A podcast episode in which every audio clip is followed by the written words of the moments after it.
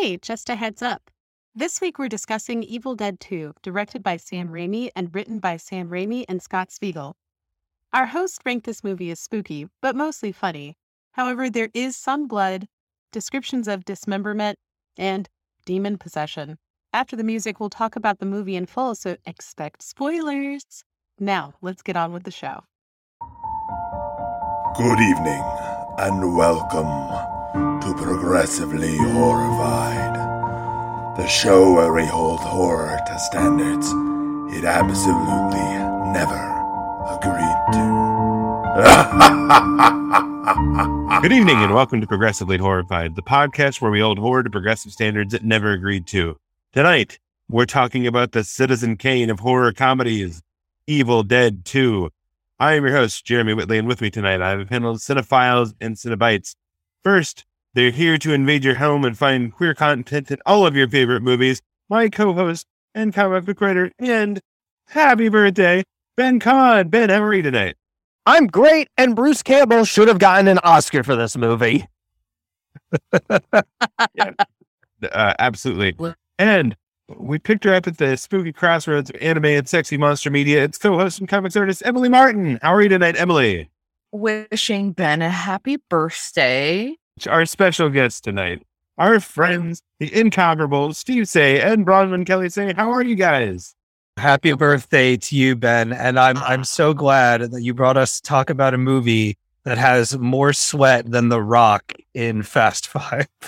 This is the most fluid filled movie this side of literally Waterworld. All colors of fluid. Oh my god, I wrote them down. There's black fluid, red fluid, green fluid, blue and fluid. blue fluid. Let's talk a little bit about the basics here. It is directed by Sam Raimi. It is written by Sam Raimi and Scott Spiegel. It stars mostly Bruce Campbell, but also Sarah Berry, Dan Hicks, Kassie Wesley, uh, DePaiva, and Ted Raimi. And I'm sorry, this should get top billing. Bruce Campbell's eyebrows. Yes. His eyebrows and his chin, very prominent features in this movie. This is a directorial tour de force from Sam Raimi. Thousand percent. Bruce Campbell fucking carries this movie on his back, which is intentionally. His it- eyebrows. it was designed to be carried on his back. Like his physical comedy in this movie is truly Buster Keaton levels good. yeah, it's wild, actually. He's a fantastic physical like comedian. And I feel like a lot of that isn't really mentioned as much by just most people that watch these movies because they're into sort of the cool Bruce Campbell. Also, the sexy Bruce Campbell. If you haven't checked lately, if you've been watching Ash versus the Evil Dead on one of the streaming services, I can't remember which one has it. Which do Oh. it's a really fun show. Yeah, it's fun. Bruce Campbell's great, but he was There's a goddamn smokestack in this movie. Before she has to tell you herself, my wife uh, is a, a big fan of Bruce Campbell's attractiveness, but much more interested in Bruce Campbell now than then. Like she loves a she loves a slightly peppered haired Bruce Campbell. She she likes a burn notice. Yeah, yeah. Just fucking say she likes burn notice, Bruce Campbell. She you loves can Bruce say it. Campbell. I mean, who doesn't really? It's so weird to remember that TNT shows exist. I know. well, no. Bruce Campbell's been so great throughout his career, and he's such a great character actor. And like his superpower, Ash Williams' superpower is to resist impact. A lot of people resist impact in this movie because this is like the Looney Tunes zombie movie. Yes. Um, This, this slapstick. So much physical comedy is I- amazing in this. I'm not saying that this is the first horror comedy by any stretch of the imagination. I mean, for God's sake, Young Frankenstein came out over a decade earlier. But I feel like this is one that took like the plot and structure and violence that should be in a standard straight down the middle horror movie, which is why it was so easy to adapt it into a straight down the mi- uh, middle horror movie decades later. Mhm.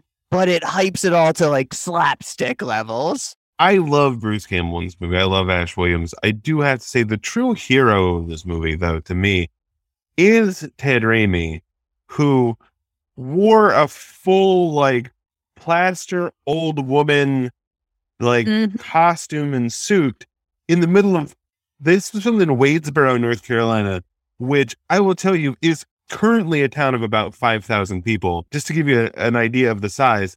And it is a swamp.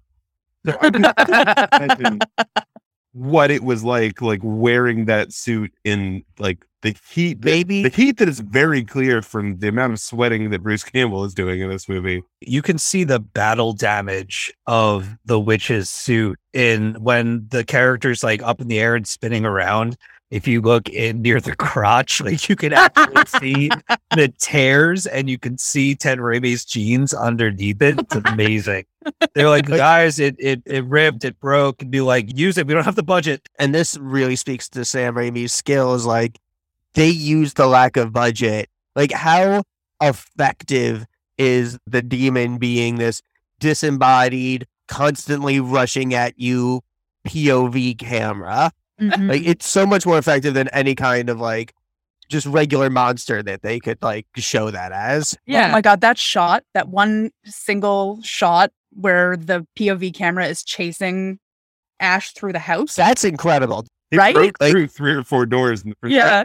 That's the kind of shot that made like essentially like a beefed up student film go like, oh my god, yeah, give this guy fucking Spider Man. Exactly. This like this is so good. Like you speak to like, like horror as a DIY genre. Like I mean, the first Evil Dead was essentially just a student film, wasn't it? yeah. he could not get this one filmed. Sam had intended to do like a straight up sequel of The Evil Dead. Yeah, The Evil Dead was like privately financed little thing, and he could not get the financing for the second one. And in fact, what happened was a guy named Stephen King was such a fan of the original The Evil Dead that he went and talked to his buddy Dino De Laurentiis, who was currently allowing him, Stephen King, to make Maximum Overdrive, which at some point we'll have to talk about. Uh, what I'm getting from this story is that cocaine played a part in every step of getting this movie to screen. yeah, I mean, yeah. Dino De Laurentiis decided that he would finance this on Stephen King's word, and they still couldn't get the rights to the video from Evil Dead. So they basically remake the movie The Evil Dead in the first like seven minutes of this movie, just so they can get to the sequel for the rest of the movie. The rights to the Evil Dead franchise are a goddamn labyrinth that makes no fucking sense to me. Like, so if you watch Evil, like Ash vs. Evil Dead, the Starz TV series, it's connected rights wise. They had all the rights to Evil Dead 2. They did not have the rights to Evil Dead 1 or Army of Darkness. So they could only allude to Army of Darkness. Well, and it's funny because they were talking about like the direct sequel that they wanted Evil Dead 2 to be, but he wanted it to basically go right into Army of Darkness. Uh, and then had to kind of rewrite to get Evil Dead 2 because they wanted more of a in line with the first one. one of those Money people. where thank God for producer interference because I, I look, I'm a big fan of Army of Darkness. I really like it, but this movie is so fucking special. Mhm. And I think Army of Darkness is a little more like we're the horror and we're the comedy and we're the claymation and we're the fantasy and we're the knights. Like I think it's a, trying to be a little too much. Whereas this just being like this crazy horror comedy and like with the cabin, classic cabin in the woods. I think, Goldilocks franchise yeah, Yeah. yeah. is not really enough, other than the tree rape, Ugh. which doesn't make its way into this one, but does make its way into the remake. It's just not enough. Really, that one that they keep. They kept the tree. They kept the tree rape very, very specifically. In That's- fact, they're more a choice. specific about it. Oh, Oh, I don't a, remember that. that's a that, that. that's definitely a choice. Yeah, Yeah. I hate that. In the remake, The Evil Dead, the character is actually suspended off of the ground, and you see the vines go up her skirt. And The, yeah, the remake plays it more straight, right? Like the remake doesn't go for like God does the it. It comedy it aspect, so right? so straight. Yeah, uh, it is. I must be not funny misremembering. at all. In fact, like they take the premise of kids going out to the woods to, you know, make out and have fun, and instead they make it about this guy going out with his sister, who is just fresh out of rehab, and trying to take her out to the woods to help her get clean. Um, so they're they're staging an intervention to keep her from doing drugs, which is why they're way out in the woods. This is directed No, by fuck by it. Fede Alvarez, who we have talked about his work before. Oh, don't breathe. We're buddy. notably not fans of Don't Breathe. Don't watch. We're like, uh, oh, I mean, to do like, hey, what if we did Evil Dead without the comedy? I mean, that's yeah, It's a choice. insanity. yeah. It, Like, I'm with Jeremy. This is the Citizen Kane of the horror comedy subgenre. with Rosebud and everything Mm-hmm. was Yeah, Rosebud, is, by the way, not a real production company. Uh, it was created exclusively for this movie because this movie was initially rated X, and Dino De Laurentiis could not Yeah. release X-rated stuff on his own label, so he created this fake label to release it under. The idea that at some point this movie was rated X is hilarious to me It is. because it is yeah, These down the goddamn line. Looney Tunes. yeah, it's straight It's down the line. it's Are action almost PG thirteen now. yeah. Yeah. How great a villain are the Deadites? Oh Like my god. zombies that actively fuck with you. I'm like fun. Like it's if like Freddy Krueger, like every zombie was Freddy Krueger. Yes. Yes. Yes, Like- that's exactly it. They all have Especially the six at the end. Yeah. Yeah. Yeah. So it's really funny because you talk about, I didn't know that Dino De Laurentiis was like as involved in this, but then I watch it and I'm like, wow, this makes a whole lot of sense because like the theatricality, the world building, and like all of these handmade special effects and like the weird cloud I love portal. I especially love when the, just the world's fastest sunset composited oh. against Bruce Campbell screaming at the sky. Right? And then, you know, you think about a movie like this where, like, okay, there's a lot of people in armor. That's a lot of armor. And then I'm like, wait, no, it's Dino De Laurentiis. He was just coming off of like Conan and fucking Flash Gordon and all this, and Dune. Oh yeah. Dune. And so, yeah, Dino, like, I'm really fascinated by the Dino De Laurentiis aesthetic because it is so like, very, it's like, it's like bande dessinée comic books. So rich. of what Sam Raimi and Robert Tapert will go on to do on TV as well. You know, and, and stuff they worked on, like the Xenas and Hercules, as a Yeah. Yeah. And also, for the record, the De Laurentiis company has gone on to produce such things such as Hannibal. So, It's you know, Delightful. Connected. this movie has so many Can little confirm. touches that are are so funny to me and just making me laugh every time I watch it. Like Bruce Campbell in the beginning, clearly flying miles through the air and then landing 20 feet away from the cabin. Right. Todd, this this movie is about commitment. It's about commitment to the bit. Oh, and And Okay. it's- and it is committed. I have a question. I have a question about Bruce Campbell specifically. Do Yes. any of you know if he had a specific rider on this movie that said he had to be the prettiest person? Because legitimately, everyone else, mm, like if he's a nine, everyone else is like a on. 6.5 at best. Well, it is like I believe him and Bruce Campbell and Sam Raimi are like longtime friends. Like I Yeah. they met in Yeah. college or even friends like earlier than that. I do know like again, this wasn't like, oh, we've got this character of like Ash Williams. We need to find the perfect actor for him. Like this whole movie was built around Bruce Campbell as the star, like Yeah. day one. which works and it's all it's Oh, yeah. amazing. But I mean, like everybody here looks like they're in their 40s and angry about it. The wild thing to me is I was reading that originally, when Sam Raimi wrote the script, the character of Bobby Joe was inspired by Holly Hunter. And he wanted Holly Hunter to play the character. That would have been great. And Yeah. apparently, De Laurentiis decided that Holly Hunter was not sexy enough and they needed somebody sexier for the part. De Laurentiis, you are wrong. Very, very wrong. Yeah. Yeah. okay, so he wanted somebody sexier for that part. And then immediately, our very first introduction to that role is her spitting on the ground. Do I have this correct? Right?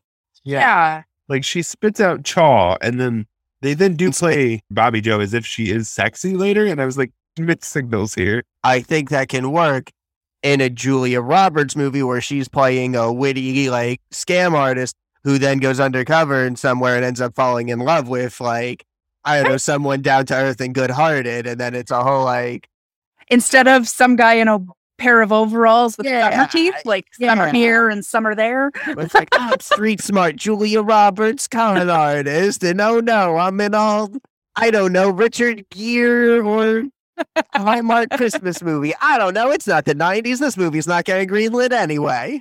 yeah, well, the, her character came in strong and then just dropped off. Well, Yeah. I feel like when we get the scenes away from Bruce Campbell, we get a look at what like what this movie would have been in like nine out of ten timelines, where it's a whole thing with just like first Friday the thirteenth movie caliber acting and stuff. And then you get Bruce Campbell back on screen, and you're like, oh my God, thank God we have a fucking physical comedy dynamo who is just cranking it up to 11. It's true because like when we meet like Bobby Joe and Annie and like the four of them are talking at the bridge, that is the cringiest scene in the entire movie. And there's so much blood and gore and all like got it. insanity in the rest of this movie. Without looking it up, what's Annie's boyfriend's name? Jake, Right. Chad, you saw it. This whole family, Chief Dolph Lundgren. like, I think he's Ed. Is he though? Jake.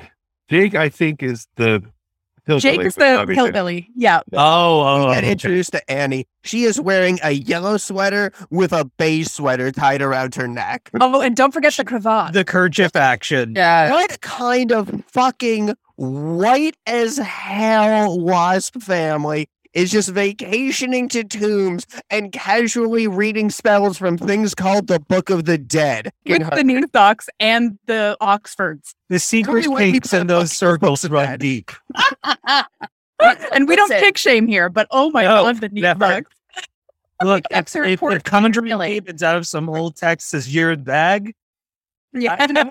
Only the waspiest of wasps is reading a book made of human skin and reading about doors to other worlds from the Book of the Dead and going, choo choo, full steam ahead. I I mean, mean, not let's be only fair. read it, let me record it, yeah. and it can be played back again later.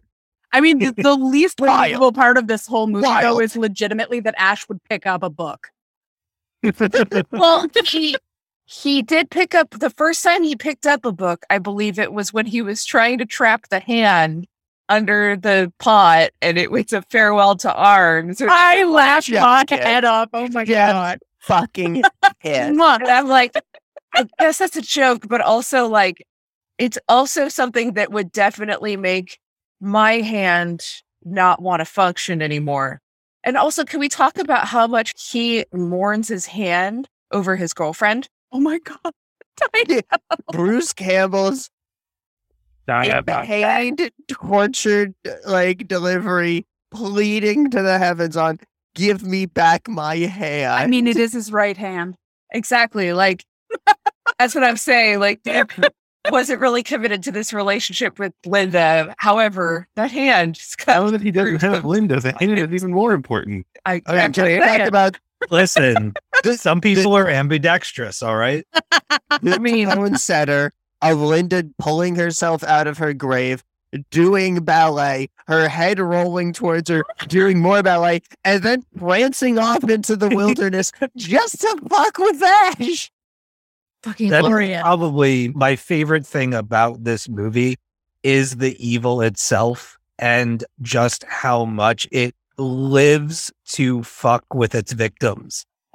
They screw with him for so they kill him at any time. They could possess him at any time. They could possess him and make him walk off where the bridge was and he'd be done. But they put him and these people through all of these trials and all of these possessions and bloodbaths and fucked up shit. And just the whole movie, I'm like, this evil's got a great sense of humor. I It's like like. Halloween Town. Uh, Right? Favorite part of the whole movie is where it's the Dutch angle and they're dancing and everything's laughing. And I'm like, oh, they're buddies. The Pixar movie now. I legitimately love when he gets up to the bridge for the first time and he's looking at it like, oh no. And he's got that Seann William Scott face going on. And you mm-hmm. get that shot of the bridge and it's like the hands, uh, you know, coming up or whatever. It very much looks like that Delia Deetz art from Beetlejuice. Oh, oh yeah. it does.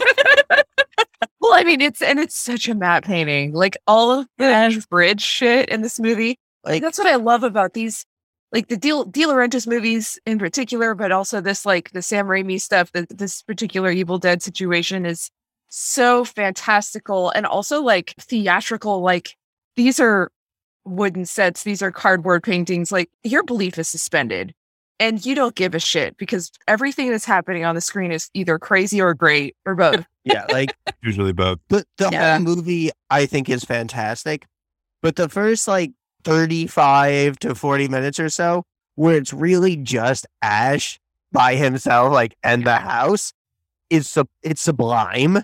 Yeah. So let's let's talk about like what actually happens here because we'll jump into that like bit here because we start with I mean the premise of Evil Dead the original to some extent but like what I love about this opening is they're going to this house in the middle of the woods for with that they have no connection to. I don't know if Ash just saw it off of the road at some point, but Ash is like that spooky ass old house in the middle of the woods seems like a good place to go make out.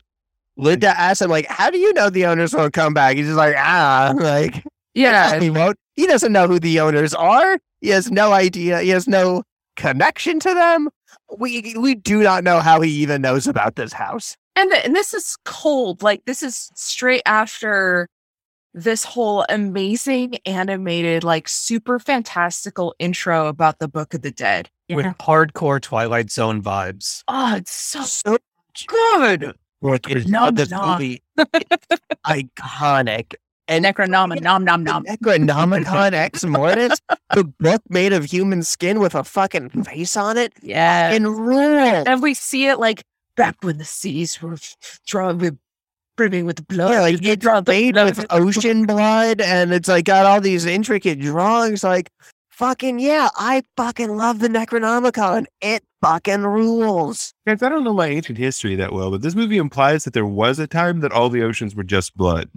Uh, Oh, well, that was after the second impact when Shinji. this is Rick, like, Conan. That's Right? He put on the helmet. that's why all the troglodytes went extinct. It was in troglodyte times. right.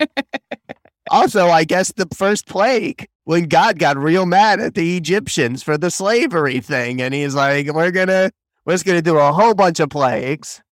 I'm, Happy I'm- Passover, everyone. See, when you talk about like history, I'm going to get a lot more serious here than we really should. But when we talk about history and like historical books and in like ancient cultures and stuff, things are very relative, right? Like, Yes, for the record, the second impact and the story of Passover are both equally fictional. yes. And in I am Jewish. Sure. I love the I love the story of Passover. It's a wonderful holiday. There's zero fucking historical precedent for it. yeah, but it's absolutely real though. Not oh, even Oh, like yeah. funny. oh yeah, yeah, yeah.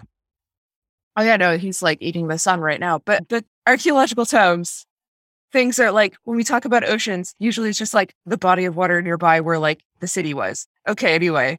So that could have been blood. Who knows? Yeah. So uh Iron deposit. they come in, they set up at this house, they start looking around for, I don't know, stuff to eat, stuff to drink, stuff to get sexy with, and uh Ash finds the sexiest thing of all a tape recorder, and he's like, Hey, should I play this reel to reel? And uh, of course Linda's like, Yeah, do it. Real. Well, Uh, I love Ash's lines to seal the deal. Have some champagne, baby, and I'm a man and you're a woman Oh my god. in this cabin that could not be the most like picturesque horror movie cabin. Okay. This is the horror movie cabin to end all horror movie This movie cabins. This cabin starts out spooky. At no point is this cabin romantic. There is not a, a large fireplace. There is no like. There's no like vibes in this cabin other You know, than cabin is less spooky when it has a giant ghost face projector. Yes. Yeah. And okay, I'm sorry, like Bruce Campbell, yes, he is all cheekbones and sharp nose and eyebrows and all of the angles and all of the thing, you know, arguably, objectively, a beautiful guy. Snap. dude has no vibes. He is an incredible physical actor, but he comes over there and he arches an eyebrow and he's like, I'm a man and you're a woman. And all I'm like is, oh, dear God. It's the exact same flirting strategy that Johnny Bravo would employ. Listen, nothing turns me on faster than being called kid by my significant other. Yeah, I can't handle that shit. It happens twice. Gross. Okay, but here's okay. We can't not talk about how he played the piano. Did he play the piano or did the piano play itself? Or was it, what's her dude coming back from Hausu? Yeah, maybe it was what's her name? Melody. Melody. Well, I mean, how great was the piano melody when Ash is feeling sad while holding the necklace and thinking about his girlfriend? Yeah. Mhm. It's very good. Very good. But- Lis- look, listen. Okay. so Ash is playing, Ash is supposedly playing the piano. Bruce Campbell is probably not playing the piano. We know this. I mean, maybe. pretty talent. Could be. That's true. That's true. But in the beginning of this movie, as with like the first Evil Dead, Ash is kind of a geek. Like in the first Evil Dead, he's he starts out kind of geeky, like kind of awkward. Awkward, Eh. yes. Geeky. I mean, he's He's a feral human. he's a For a feral. federal human. I'll take that. He's Geeky in the circus sense. Yeah. I wish we got we'll eat a live chicken. a piano after he had the chainsaw hand. So it's just like high class buns, but like whipping, like just handing like keys with the chainsaw. yeah, but yeah. So, but like Ash starts out, he's not like supposed to be a charmer. He becomes like a confident char. Like most of this movie, he's screaming and hitting himself, and he's not Not charming. That's what I do. Fight Club has nothing on this movie. absolutely not. And, So, like, and you thought you beat yourself up? Fucking get on Bruce Campbell's level. Oh, oh, oh, oh, oh, oh, oh, oh. It's over. Doctor Strange has not seen the last of the pizza papa. yeah, fucking Tyler Durden has nothing on that hand. No. Yeah, there's so much of this movie that relies on Bruce Campbell by himself beating himself up in a two person physical comedy scene where he is both characters. I Uh, think it's the best scene in the whole movie. I think Ash versus his own hand is the highlight of the film. Well, yeah, and so And its own porn parody. exactly. Yes. So Ash in this movie Yes. isn't like the superhero that we know from Army of Darkness Not yet. until he gets this like the chainsaw hand. Mhm. yeah, And- that's his what up danger moment. Yeah, and so he has an arc in this movie. His arc is pretty clear to me because he starts out just being fucking scared out of his mind and desperate to being in charge of the situation. He's still out of his depth a little bit because he is a, a human man versus the evil dead. But now he has a chainsaw hand and a cool hair streak and his tits are out. So I mean- like But we're not And- there yet.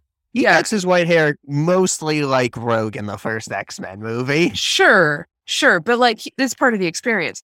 I to think me, there's a clear arc with the like, you know, you start with like what characters want versus what they need. And he starts out wanting to make a choice between do I keep the chainsaw or the shotgun? And he goes on a hero's journey and he has to sacrifice part of himself. And you realize that what he needed was to learn how to have a chainsaw and a shotgun. Yeah. Can't always get what you want. Uh, Try sometimes. Okay. Good. So He goes from like, I have to pick two, I could do both. And I'm like, that's a fucking arc right there. Ash starts playing the tape recorder. This is the professor reading from the Book of the Dead. Professor, by the way, nowhere to be seen. We'll find out why later. So this tape res- recorder starts playing. He starts reading from the Book of the Dead, reads these passages that supposedly bring things back to life and summon demons. You know what? They do. They work. Uh, this demon comes uh, zooming, rushing through the woods, and possesses his girlfriend, who then attacks him. And he beheads with a shovel. Six minutes, just- thirty seconds into the movie, he has already just- beheaded his girlfriend. Wildly flails his shovel out with one strike and her head comes clean off. And One of those man, does women. she decompose quickly. Oh, Like yeah. this Whoa. movie wastes no time. See, like she did look like she was in her 40s, and then she gets buried, and 30 seconds later, she is 400 years old. Like Act One is four and a half minutes long in this movie. Yeah. So and then mm-hmm. like she he buries her, then he is sent through the woods by the camera, which is so good. Wasn't that the cliffhanger ending of the first one? Him being flung through the woods and like, and that's how Evil Dead ends. I don't remember. I don't remember that movie. It's like a fever dream. Literally, all I remember of that movie is the tree rape. and the blue square with the moon in it. I remember that. Oh yeah, yeah. Uh, Yeah, the he is he is thrown around. He's he wakes up in a puddle and then comes back to the uh, house just in time to see her revived from the dead and do a entire ballet routine outside uh, without her head and then with her head rolling around. And he watches through the window, and then he is attacked by her possessed dead Oh, no. body. we get a whole bunch of stuff of like crazy stuff. We get Bruce Campbell's insane cross-eyed face when the Deadite spirit leaves his body in the sunlight. Love And the Deadites will leave your body at sunlight, a rule that will not come back into play or matter at all whatsoever. Absolutely. Uh, we get the crazy shot that opens right on Bruce Campbell's bursting out open eyelid and then shoots straight up in the sky while spinning around. and when he wakes up from that puddle, this exact 360 camera pan is also in the Green Knight. Green Knight ripped off Evil Dead 2. That's our review. And I think I, Nights is like 540 degrees because it just keeps coming back around.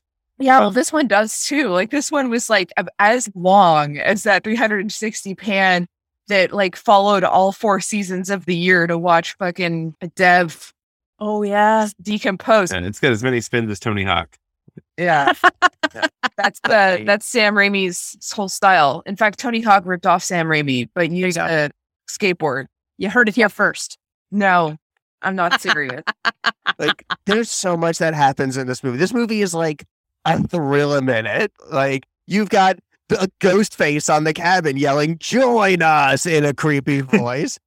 Get Bruce Campbell's incredible acting when he, like, eating all of the mad painting scenery when he gets to the fucked up bridge. yeah.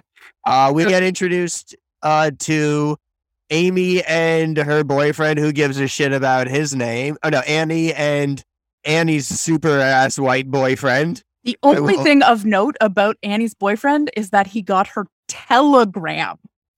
Yeah. I didn't even remember that. I was too busy trying to like process the scene where the the demon plane was following Bruce Campbell through the entire house Yeah. into the walls where Bruno was. And then like We don't oh, talk about Bruno. sorry. I love Linda's head attacking Ash and him running through the whole house, beating it on everything before finally deciding to go to the garage and put it in a clamp uh, so that he can chainsaw it. Because that's the only way to get rid of, of your Oh, uh, dead girlfriend's head. Again, Bruce Campbell running around this house, smashing his hand, the, the head attached to his hand, all on the walls. Like, this movie is fucking hysterical. When he comes out and he falls and he trips over that barrel and stuff like that, like it This is- looks so good. This Yeah. George Romero's Three Stooges. and like Yeah. as a clumsy person, I've definitely done shit like that. He made it look better. Yeah, oh my god, he, he falls over the oil barrel, just fucking like. At no moment is any moment for physical comedy not taken in this Oh, yeah. film. It's glorious. He fucking throws himself into a in like a flip. Yeah. It's a, a, like multiple occasions. Oh, yeah. Over the head. Yeah. This is Charlie Chaplin, Buster Keaton level. It mm. is so good. If there was a specific award for comedy, which I guess would be the Golden Globe for comedies, he should have gotten it. Yeah. Yeah, he, he beats his head on everything. It's really amazing when you think about people today talk about, oh, you know, this guy had to act against CGI. Bruce Campbell is just acting against a prosthetic head that he's beating on everything. You know, he chainsaws his head. He goes back inside, at which point his hand starts going crazy and is possessed. And he falls to the floor and yells, You bastards, give me back my hand. Um, It's amazing. I think I love this movie so fucking much, y'all. This is maybe my favorite scene where he looks in the mirror and says, I'm fine. I'm fine. I'm fine. And then the, him in the mirror pops out and grabs him by the shoulders and just says, we just beheaded our our uh, girlfriend. Does that sound fine to you? I love Which that. shot. valid. Oh my god. I mean, he he seems more upset about his hand and about the bridge than he does about Linda, except for that one scene where his mirror self is like, "Hey, remember you had like that murder that you did?" Yeah, I That kinda do sucked. love the storyline in Ash vs. Evil Dead season two, where again it's 25 years later. Ash goes back to his hometown, and yeah, everyone in his hometown only remembers him as the guy who killed all those people in that cabin the one time. like, and they don't believe anything about Deadites. There's like, yeah, that guy's a fucking serial killer. we don't know why he didn't get arrested. Yeah, uh, and we can't forget the Linda's body chainsawing itself. yeah, that was pretty glorious. Oh. Amazing. Yeah, Like, And I love the what- what variety of blood Like- here. Like, the what- body has ichor and the blood coming from the head is a completely different color. But then I Like- mean the body and the head are different ages. So what and the what head is a different color hair than Linda was. I mean was that special effect? Like, was that like a suit? Like, it felt like it had to be like a claymation, but it was interacting with Bruce Campbell and the chainsaw and the physical sprinting coming out. Like, that's an incredible physical effect all on its own. Yeah, the the suit. I think in those shots where they were in the work shed, that was a suit. But then like the whole dance was one hundred percent mm-hmm. claymation or, Yeah. or stop action. Yeah, my guess would be for the body in the in the tool shed would just be some kind of like mechanical, like a mannequin of sorts that has like tubing, like cut a certain way so it splashes to have all that stuff come out of it, and they just pump it from the bottom, and like the arms are kind of just like on levers, and they move around as it just like pushes and pulls and kind of just dances around the little space. One of the things that this movie does is it really warps your sense of like space on the interiors of these Mm. places that they go. Like the cabin is all fucked up in terms of how big the rooms are at any given time. It's like a Alice in Wonderland eating the mushrooms and eating the cookies kind of thing. There Me drink me. There seems to be an infinite number of doors. Like, no matter how many times the doors get smashed, they're always there for someone to block something with and then get smashed through again. when you see like the outside of that cabin and you see how big it is, and then you go inside and there are bedrooms, there's a whole basement area that goes all around. Like, it's a it wasn't just a- Yeah. yeah, like it wasn't like a little wine cellar. Like there was a furnace, there was a back part that was like didn't even have boxes. in It It was pretty big. Yeah. I love again. So many of my notes are just like, look at this fucking amazing facial expression Bruce Campbell makes, but his shift to over the top anger when he chainsaws Linda's head. yes. Like Jim Carrey owes his entire career to Bruce Campbell, right? Yes. Yeah.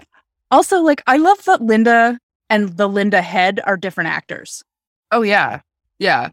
yes, that's Like- wild. And then Greg But why Nicotero though? does a whole bunch of these things. Like Greg Nicotero is the hand, and he's Evil Ed's hand, and he's the it's billed as Henrietta's long neck Pee Wee head uh, at the end. Like Is that the one that's just Screaming like making a chimp? bunch of monk? Yeah, like why is it making monkey sounds? too. it's uh boss from Elden Ring. Oh, yeah, that makes sense. God, It I reminded love me of uh, something you would see in Dead Alive. Oh yeah, that was very. I Oh. mean, Dead Alive came out like about four years later or something, five years later, because it's I 1992. think there was a trailer for it on our Blu-ray copy of this movie that we have. Oh yeah. Yeah. I mean that makes sense because they're like Dead Alive is basically like a love lever, love lever, love letter, and a love lever Mm. to Evil Dead. And liver. yeah, but yeah. So at this time in the film that we were talking about, Ash is fighting his own hand, and we talked a lot about this and how great it is. And Um, he's just hitting himself with plate after plate. Like it's Bugs Bunny and shit, and it's uh, it's amazing. It's hilarious. When the Yeah, hand I had a moves over and starts dragging him to- across the floor. I, it's great. Great way to Oh. introduce Ed and Annie, but then we're right back to him like beating himself over the head with plates, and yeah, it's really fantastic. And this this bit after he knocks himself unconscious, where his hand is pulling him across the floor, is like it's peak physical comedy. It's, It's done so good. well. And then, like then he follows it up with the line, who's laughing now? And I'm like legit laughing, dying. And I'm like, It's incredible. it's me. Yeah, it's us. Like, also, that he uses the chainsaw to do it instead of the meat cleaver that is inches away from him Yeah. is peak Ash Campbell. Yeah.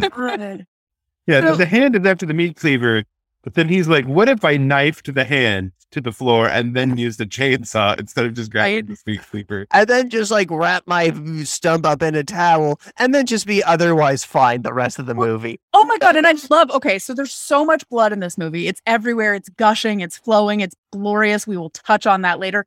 But there's no arterial spray coming out of the wrist, and there's no blood stains on the towel. Like I love this movie so much. Like they have, they literally have blood gushing out of the walls. They have blood gushing out of the out of the cellar. They have blood every, and then all of a sudden it's just there's nothing. There's no blood. I mean, that's right here where it's we get the hand runs into the wall and he tries to shoot it with the shotgun, and the wall starts dribbling a little bit of blood, and then he goes to look at it, and it just starts gushing blood and like fountains out of the wall, knocking it backwards like a fire hose. I It is a yeah, it is I had that in my notes. It is a fire hose of blood. Yeah. Yeah. That is Evil Dead. Like that is oh, like ooh, we hit him with like you hit the hand and some blood's coming out. Satisfying. Oh no, too much blood is coming out. Creepy, spooky. I literally wrote in my notes. Rusher of Im- blood. Hilarious. Yeah. Impressive lack of arterial spray from the stump. Oh, there it is, coming from the wall. yeah. I just displaced it. It's a time space portal. Like the movie knows just exactly where to take something that, again, like 99 out of 100 movies would play totally straight and like get to like the spooky area and then be like, all right, now let's just take that a little bit, little bit further. And it, it, and it just delivers it into straight up fucking side splitting comedy. This is like w- when the you get the splash or like you get the really rough like brush strokes in that Frazetta painting where you get like you have these very deliberate decisions of complete ridiculousness that are nothing but delightful. yeah, like this movie's plot overall is really ra- aside from the time portal at the end, this movie's plot is really rather cliche. It's the execution that makes it an absolute one of a kind. Yeah, and like I love how the movie like introduces these other characters and is like, okay, so here's some other characters. You don't want to look at them though. No. Yeah. These characters only exist so they can then like become deadites for Yeah. Ash Yeah. to deal with. But they're like- still memorable, which is also like that movie Touch. Yeah. Well, to to speak to that, this is the point actually where Annie and Ed, that's his name, Ed, have gotten to the other side of the bridge and it's blocked off by this guy in a truck. And they're like, "Hey, we need to cross the bridge." He's like, "You can't cross the bridge; it's not there." And that that guy is Luke or is Jake. Jake. And then we meet his girlfriend? Question mark. Bobby Joe, who was our uh, lovely chaw spitting other character. Who uh, they both suggest that oh yeah, they can uh, show them the way to get to this thing by trails because the only road is out. And uh, you know she agrees that she'll pay them a hundred dollars if Jake will carry her luggage.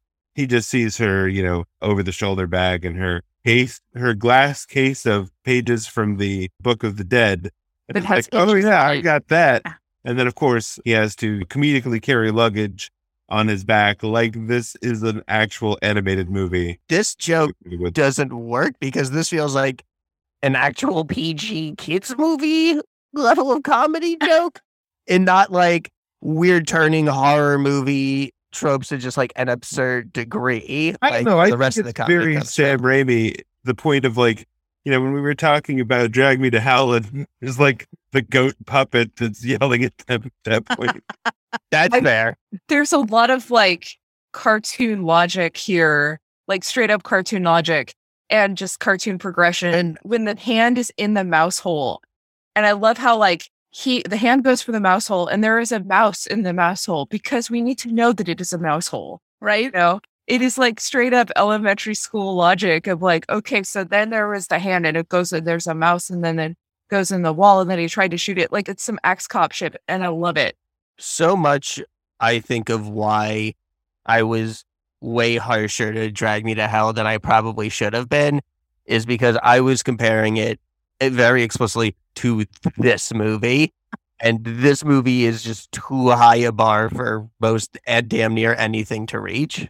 I mean, I think Drag Me to Hell had some other issues, like the racisms. But That'll do it. but there was a lot going on in Drag Me to Hell. Like this, like the fact that this movie completely did just had no tree rape. Yeah. I was like, Yeah. thank you. I think I had le- like I think I had low tolerance for the CGI and Drag Me to Hell because my attitude was so much. I know what you can do with practical effects. Yeah. I mean, and it's hard, but it's hard to to make a movie like Drag Me to Hell with the practical effects because there's CGI has had a rough adolescence in film. And with movies like the Dino De Laurentiis stuff, which is very like theatrical, it's Mhm. very, it- it's all incredible staging. And, you know, it feels like a, like it's an opera. And we don't have to worry about the the setting. We're not thinking about like complex settings and all that kind of shit. We're worried about the characters and we care about the characters. And the background will be what it needs to be at the time, which is a matte painting or a house that is full of is like labyrinthine full of rooms and pipes and doors and the desk that nothing happens to because that desk needs to stay intact for the the plot to happen so with a movie like Drag Me to, to Hell, it doesn't really have that solid. It tries to like with that the the woman's house, that fucking amazing house that she has the she summons a demon in, is really cool. And you know, I feel like that's kind of the Sam Raimi that that history there that is coming through. But uh, that movie is definitely not about like b- it's not as operatic as something like Evil Dead or Army of Darkness as much as they are like just straight slapstick comedy. Well, I think for me, one of the things that really works about this is that it is simple, you know, and it's something that's simple but well executed. So they take something they're not trying, they're not overreaching, they're not trying to do like a huge epic story. They the focus here is the directorial approach Yeah. and Bruce Campbell as an actor and uh, with the physical comedy and and his physicality coming across and the story is almost secondary to the rest of the focus for this movie, right? And that's I think where it shines. Yeah, it's like all these incredible little moments, like oh, when the hand is going through the mouse, the different mouse holes, and it's just waiting impatiently, drumming its fingers, waiting for Ash to reload. And when it flips him off, Yeah, after, Yeah. after it after it accidentally walks into a mouse trap, ah, yeah, and then and then Ash laughs at it, like like how quickly Ash goes from like give me back my hand to fuck this hand. I know. He's like, got that, I sucker. It does hit him with literally everything in the kitchen between those two reactions. Like, and then after that, I feel like this is when the house is like, man, you've done like, you cut off your girlfriend, you cut off your own hand, you dealt with just the fire hose of fluids. Want to hang out? Okay, this is why we don't have taxidermied animals because that shit got creepy and I loved it, but no. Like, The it's just were like, laughing. The moose head was laughing. He's having a grand old time. yeah, Luxo it's such from angles. Ash is, yeah, Ash is just like bouncing up and down like he's old school Mickey Mouse standing still. Like, Oh my god, when he was dancing with the lamp, with the lamp, when he's like, Yes. "Ooh, ooh, yeah, ooh." and this is where the rest of the movie finds him having this moment and then the, he he's having like he's finally laughing along like he's appreciating beat him, join him. yeah There's a knock at the door, and the first thing he does is shoot it. I mean, I do not blame him but for that's this pretty reaction. like that's what sets Ash apart for pretty much like every horror movie protagonist like we've ever covered, short of arguably um like Ready or Not and Mayhem, is that Ash Campbell is a horror movie protagonist who, no matter how otherworldly or horrific or dangerous what he's faced with, he will always respond with overwhelming violence. we're just overwhelming like 100% anything like with the laughter he's like okay yeah, i'm into it okay again commitment Yeah. like when all Same. like when at these monsters that every protagonist we cover runs, hides, does something, Ash Campbell has a fucking axe and is just fucking swinging like crazy. Like, I don't think a horror movie fans are just prepared for an Ash Campbell, someone who's just like, who will just go, like, the level of violence that other horror movie protagonists have to go through an entire movie's arc to get through, like, to get be like, yes, now I am capable of the violence that will save me. Ash is there at like minute five of this movie. when even when he chops up his girlfriend's head, yeah. Yeah, but all of this is kind of bumbling. He's like kind of bumbling through it and super desperate. Like he's Donald Duck. Yes, most of this like, movie. Horror movie himbo. His he his arc is not I'm incapable of doing violence. And oh, and now after surviving, I can do violence. His arc is just refining the violence that was always there. Yeah, he goes from I became better at it. he goes from Donald Duck to Darkwing Duck. Yeah. oh my god, that was is gonna say- character arc. I was I was gonna say he goes from Disney Donald Duck to Kingdom Hearts Donald Duck. Of course, Donald Duck is still, you know, Yeah. he just goes. Thematically, one of the strongest mages in the Final Fantasy lore. Yeah, well, he can do Zettaflare. Okay, so as we said, the rest of the party arrives at this point. Ash immediately shoots them. Uh, he doesn't mean to. He gets uh, Bobby Joe through the door and then gets tackled immediately by the uh, guys of the party, beaten up, and then thrown in the cellar. Which, and again, they, another great piece of physical comedy of Bruce Campbell falling down these stairs. yeah, they padlock him in there, and then uh, they decide to go play the rest of this reel to reel to find out what's happened. And we hear the rest of the professor's story that when he read this thing that was supposed to summon demons, it summoned a demon that then possessed his wife, and he had to kill her and bury her in the base or in the cellar, which is where Ash now is. And she is this demon is uh, really good at timing. So on hearing that they uh, introduce her, she pops up and starts attempting to eat Ash. As far as I can tell, she is really full on going after his base. He's you know trying to climb back up backwards up the stairs, fighting her. Yeah, this is Henrietta, who is the main deadite of the movie. And as we said, is primarily played by Ted Raimi, who is just amazing. Yeah. like, Yeah. just amazing.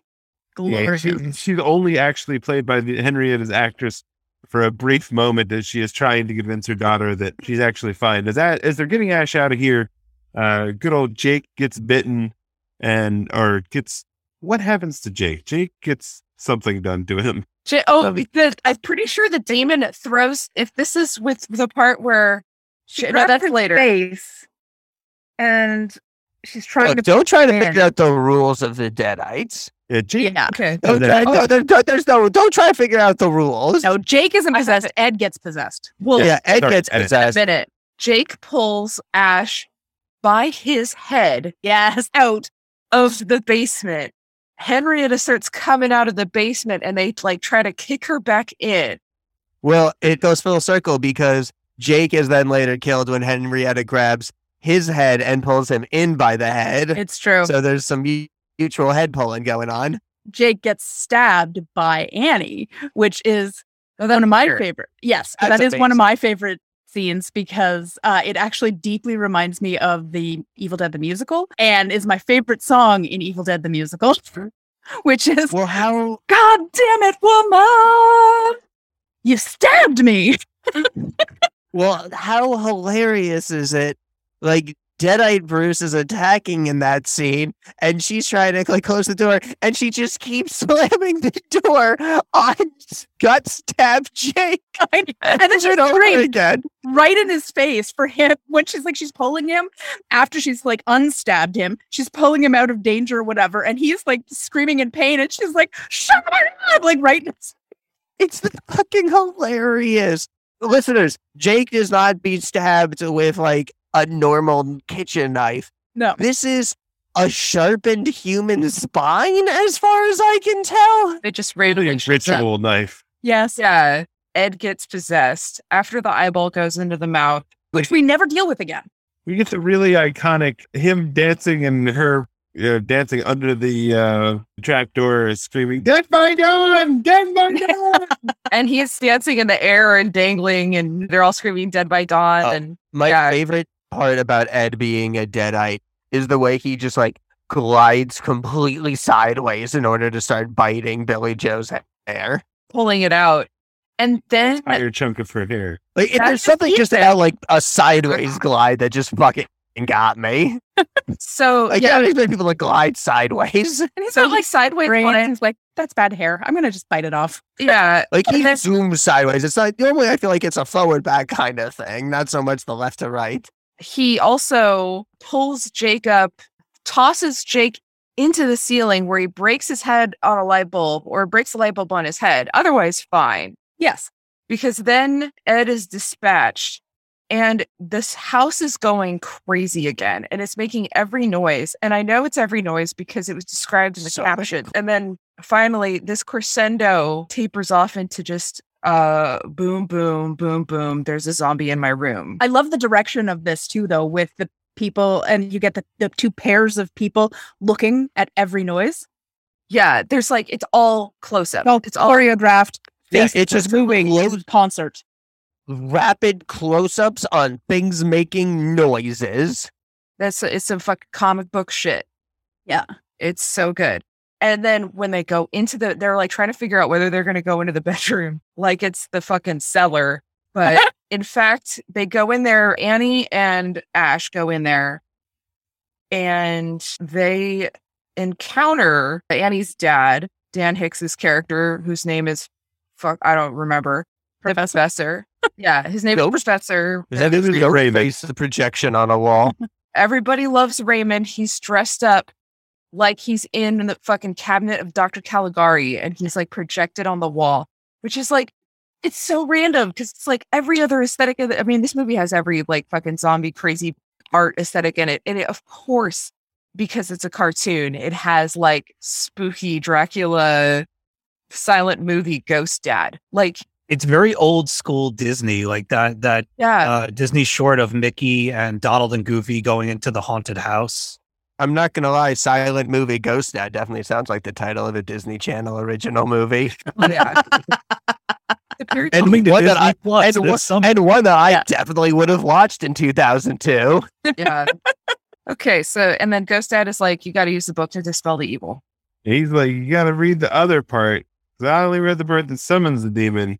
You got to read the two Wow. parts. One of them brings the demon into physical form, and the other one uh, sends the demon back through this portal to a different time and place.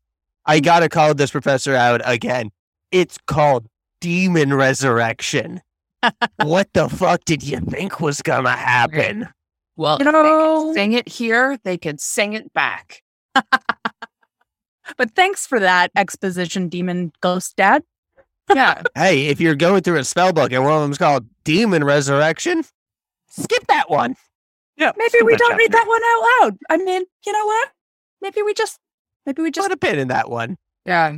push that one to the side. Maybe we don't open that box. So I'll give Jay credit for his delivery on the line. Baby, I ain't holding your hand. Ah, yeah, that was a good line.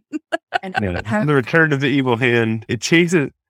She then proceeds to run off into the woods because of this hand, um, where she is then seized by this evil tree. And luckily, in this case, uh, just eaten. It seems she is not. Yeah. Yeah, she's not assaulted by this tree. Ju- tree Just with consumed. in the br- Very nice of these trees to just murder. yeah, Yeah. Yeah, big no- trees. They learn about the portal. Oh, we get the picture of, of someone in the 1300s holding a chainsaw and a Yes. shotgun, and Ash is looking at that, just being like, I don't know what that is. That that guy doesn't look familiar. Clearly, wearing the same blue shirt that Ash is. Right. Great. Ash not looking at us, flipping the page to just a big neon sign that says foreshadowing. Yeah, So Ed wants to, not Ed, because Ed's dead. Yeah. Uh, It's so Jake David. wants to go out and find Billy Joe above, like over Ash's protest that they need to stay here until it's until it's daybreak. And we just get Bruce Campbell's incredible delivery on the line. No, you idiot. And then Poppy Joe, or not Poppy Joe, but Jake becoming extremely pugnacious. Yes, this is where we get our what if man was the real evil. Oh,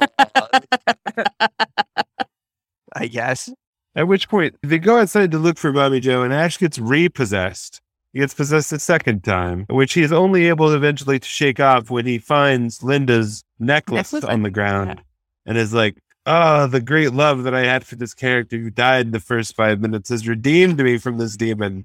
So I guess the message here is that Henrietta didn't love her daughter. And I'm going to like pretend that there are rules and be like, oh, there's different rules if you're possessed as a dead person versus if you're possessed as an alive person. The real answer is fuck the rules. Yeah. Those don't fucking goddamn matter. This is Evil Dead 2, motherfuckers. Exactly. I mean, That's my analysis. Demon. In the midst of this, Ash attacks Jake, and Jake is eaten by the house. The trapdoor eats Jake as it pulls him down into the uh, into the cellar and sprays blood everywhere. Um, But it Again- doesn't land anywhere. Yes, after we get our great like gut stab and door smashing and yelling at the gut stab man to shut up. Well, at least Jake is taken care of at that point. yeah, Jake, He's not.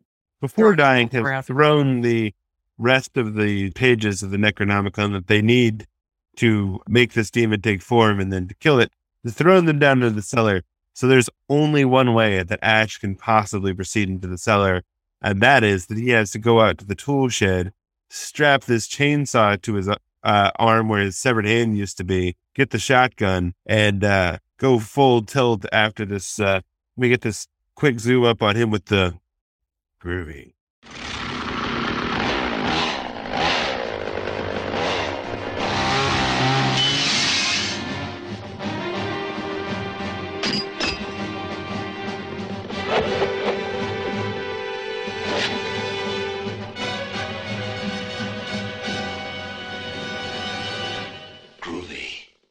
Yeah. Yes. I love it. That's all of Army of Darkness. Yeah. Army of Darkness is blood, blood, blood, blood, one liner. yeah. That's like this is But- our action hero moment. Like he like he saws off the shotgun and it's like, yeah, both. This is what it's about. Shit's about to get real. Mhm. Art. Yeah. Give it up. Just saw off the shotgun either. It's has to partially saw it and then break it over his knee. This is like we have now moved from like he has always been an action survivor. The emphasis has now shifted from survivor to action. This whole chainsaw arm situation sings to me of the reverse engineering an OC into a story. yeah. yes. This And- is also my theory behind everything with the dark saber in Star Wars. Yeah, yeah, yeah. He's a Mandalorian and a Jedi, and his lightsaber is black and it's a katana. This is like straight up Drizzt Do'Urden shit, like OP. But in this case, it's so fucking delightful. And as a character introduction, it is d- deserved. I mean, it's not just like fucking random and any more than anything else. It's like much less random than the fucking weird stone with the weird spine dagger. Yes. Um, Where did that come from? I was It just showed that, up. I guess. Yeah. Like no one, they they were all What a weird paperweight. It Well, came with that's- the book, you know, when you like pre-order a book. Well, it was the Kickstarter stretch goal. Yeah. he pre-ordered the Necronomicon, so when it came out, he got the weird dagger too. I like it. and uh, instead of enamel pins. yes. Well, also like the book was separate from those pages. So like those pages were definitely like DLC, right? Yeah, it's true. Yep.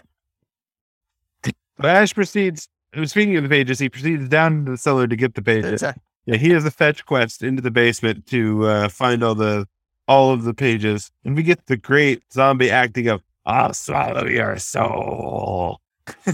In the weirdly gourd decorated basement. Like, why are there gourds hanging everywhere? Because she's a witch. everything's just dangling from the ceiling. I'm like, oh, I don't like that. It's her fruit cellar. What's this boy doing in my fruit cellar? in my fruit salad. I've run out of fruit, so now I eat souls yeah, that's where she keeps her souls. Uh, in the gourds. Yeah, Yeah. I mean, don't you have gourds in your pantry just I hanging? mean, me, myself, I prefer little glass jars, but it's my aesthetic. Yeah, I mean, like you can be a cottage witch or a sea witch. I live on the fourth floor of a brick rectangle. Listen, you, that doesn't mean you can't be aesthetic, though. Sea hag is Look my at all- aesthetic. Your plants. The only plants you can keep in my apartment are ones that hang from the ceiling because otherwise my cat will destroy any plant within reach. Mhm. Also, philodendron and pothos are not good for cats. So that's very good. They are unreachable. Mhm. Yes. Sorry, which musketeers? Uh, philodendron? Porthos and D'Artagnan. terrible for cats. Yeah, really bad. Very. Athos, fine. Porthos and D'Artagnan, right out. right out. They're evil to cats. They're cat kickers. Yeah. I feel like Flawless. that was one of my first real betrayals and when I learned never to trust the advertising was when I read Three Musketeers. I'm like, there's four of these motherfuckers. How fucking dare you? How very dare. How dare, how dare they? Legend turning red. Who are these hip hoppers? And why are they called 4*Town if there are five of them? Uh, I don't know. The the monkey sounds when oh, like the chimp Oh. sounds when Henrietta's head extends and then it's just like God, their head there's headbutting. Like this is a full on fucking like kaiju battle, it feels like with the suits. Oh yeah, well this is like this is directly homaged to use the British pronunciation in uh Dead It's Alive. pronounced Homeiji. Sorry. Oh, that hurt my heart. I thought it was kind of good. Oh God, you guys are so mean. Total guy. Homage. It's my favorite. That's class. what, N- that's what Naruto wanted to grow up to be. it's my favorite class to play in D and D. I mean, I'll give you that. In a lot of video games, that's your only option if you're a girl is a homage. True. Mm. Yikes. And I mean that Be a Wait till you see what my Definitely. mage hand does. you play Dragon's Crown. Look, I try my best to play as a hoe monk. They say you can't be a slutty monk, and I say, watch me. Watch me. Hold on. that's the best kind of mug. You can't have all those clothes get in the way when you're fucking like using the Buddhist palm to, to explode people. I like to be a straight up slutty barbarian. So Oh yeah, well that's like the only kind of barbarian that is allowed. exactly. Oh man. So what's Huh. better? The chimpanzee sounds Henrietta makes while alive, or the deflated balloon sound that happens after her head is cut off? I'm really Yeah. a fan of the del- deflated balloon sound. The, the deflated balloon sound like I feel like she was straight up supposed to be farting. Like I was, I was thinking this is just now fart humor, and I'm like, oh whatever, man, Yep. I'm into it. It's happened so fast that I couldn't really. I'm like, is she farting? Oh wait, no, something else is happening. But And we have also like skimmed right entirely past when trees attack, the evil ant story. Oh yeah, Oh yeah, I'll Ash. attack the house. well, no. Well, don't forget we get the, the another great Ash Williams uh one-liner of "swallow this," oh yeah, and then Ash makes the same mistake that Saruman did. Forgot about the ants. yeah. Exactly. Yeah, Well, this he- is a- You forgot about the first movie. I gotta say, this movie would be very different with Christopher Lee in the role, and Lord of the Rings with Bruce Campbell as Saruman, also quite different. Oh, dare to dream. Yeah. Don't tease me with these possibilities. what wor- the world would have given us. He's got that gray streak. I mean, he's got what, what Christopher Lee. Christopher Lee would have been on the set of this movie and been like, "Have you ever actually cut off a woman's head with a shovel?" Sounds like because I do. I know, right? Christopher Lee. I think Christopher Lee was, would be the like if there was an like Indiana Jones Temple of Doom kind of situation with Ash Williams, and he had to like do shit with his dad, then Christopher Lee would have to be his dad.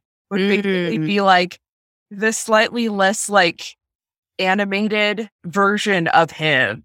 I'm here for it. Yeah, who's like he who every so often just like pulls out a banger of either like summons fucking birds to destroy deadites or some shit, or like starts Yes. and then he like straight up like pulls out a fucking set of bagpipes and sings them back into hell. I'm gonna say in Ash vs Evil Dead, we did eventually get to meet Ash's dad, and they got Lee Majors to play Brock Williams. That's true. Right. That's right. well, it's so Right. But also, is Annie actually the real horror, uh, the real hero of the story? Because I mean, she's the one who's reading that incantation even after she's stabbed to death. Annie's real problem is she doesn't read fast enough. She doesn't turn a page quickly. So she's Yeah. like, let me summon the demon into physical form. And take then break for a little bit. Pause. And then Yeah. just like hang out, Then talk she, to get, the lamp. She somehow managed to get stabbed against all physical odds by a hand connected to anything. It, it's done, That it has to have done some sort of insane jujitsu to get up here. It did some Yeah, sort that of run up the wall and flip and of mobility is taken up holding the dagger. Yeah, it had to like kicked it up in the air, then jumped off the run off the wall, and then caught the dagger in the air, and then stabbed her down. Yeah. That hand Like you said, some real Naruto shit. yeah, yeah. that hand was capable of that. I fully believe that the hand was capable of that and more. It temporarily became Michelle Yeoh's hand. Yeah. Okay, so Ash is in the clutches of this giant evil tree thing that is the embodiment of this demon. Our our girl Annie continues to read one word at a time as she dies on the floor. And uh, once The it opens lowest the ass reader. It opens up the portal and pulls Ash in along with the uh, demon creature and also Ash's color. And They go through the uh, the Willy Wonka horror tunnel. the fucking like they're trying to They're do the working- 2001 Space Odyssey shit, but with like Christmas lights. the fucking skill wires on the Christmas lights. Oh, so good.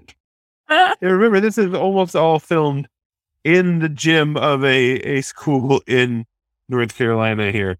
Uh, Fantastic. yeah, so uh, yes, the evil hand, the evil hand finishes off Annie, and it drops our boy Ash in the middle of the. I guess they said 1300s. Is that right? Yes, thirteen hundreds. And but he's also gone to Europe. That's an important thing to mention. Yes, because 1300s United States might look different. Yeah. They specify where this castle is. I mean, it's theoretically doing English That's- stuff, but it could literally be anywhere. Castle, Except United States. Yeah. castle, generic Western Europe. Yeah, Again, like little kid logic. the original Best Western dropped in there, and uh, there there proceed to be some some knights that are ready to kill him for being a deadite, and then a real deadite attacks, and he chainsaws its head off. I I do want to give Bruce uh Bruce Willis. I do want to give Bruce Campbell credit for the uh, amazing thing that Ash does, which is start a chainsaw with his mouth, which is really incredible physical move, even just from an acting perspective of going with his teeth. that alone will get you a lot of views on TikTok these days. yeah, so he, And OnlyFans. oh, yeah. Ash Williams would have a crazy OnlyFans, I gotta say. um, I'm here for it. Like at the end of the movie when he's like after he's almost killed by the fucking Yep. witch and his like arm is out and he's like extra sexy. Like that's another thing is that he is the most sexualized character in this film. Oh, yeah. Oh, when he's got the ripped up shirt Yeah. and all Full that. on oh, tits yeah. out. Yeah. Oh, yeah. yeah. he got his tits out. Oh, It's some real like suns out, guns out, tits out. you know, Yeah. yeah, Mhm. none of none of the female characters uh tits are out until they are CGI zombies. That's Yeah. not that's not a good look. It's not Yeah. good. No. yeah. Uh, those are specifically not sexualized tits, unlike Bruce Campbell's very sexualized tits. Yeah. Yeah. That literally glisten. Again, that North Carolina sweat, like you, you don't need oil when you got that North Carolina heat. I figured this scene in the sand has to be somewhere else because there's no sand like this in, in North Carolina unless they Uh, This was the Detroit part. think that it was in it was also filmed in Detroit, so it's North Carolina, Detroit. So I assume this is uh medieval Detroit. Deserts of Detroit. I'm really not sure which Western European desert this is supposed to be. in. yeah.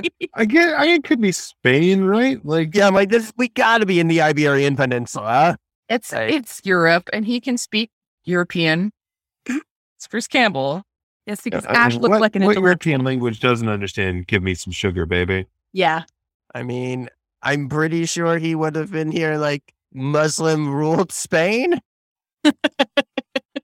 Army of Darkness goes very differently. Right. Like he would fucking like team up with the mathematicians and that's how they fucking do the time shit. Yeah. Because they actually know how science. Yes. he chops the head off of the flying deadite, and they all hail him as the slayer of deadites. And uh, I think he we're supposed to believe that he realizes that he is the man of legend, but that doesn't seem in keeping with Ash. He's too much of a dummy to pull that off. I think. Yeah. Well, he starts Yeah. no, no, no, which might be because his car got wrecked mostly. He's also surrounded by like these tools and fucking armor. And he probably thinks that he just got transported to a LARP. Hmm.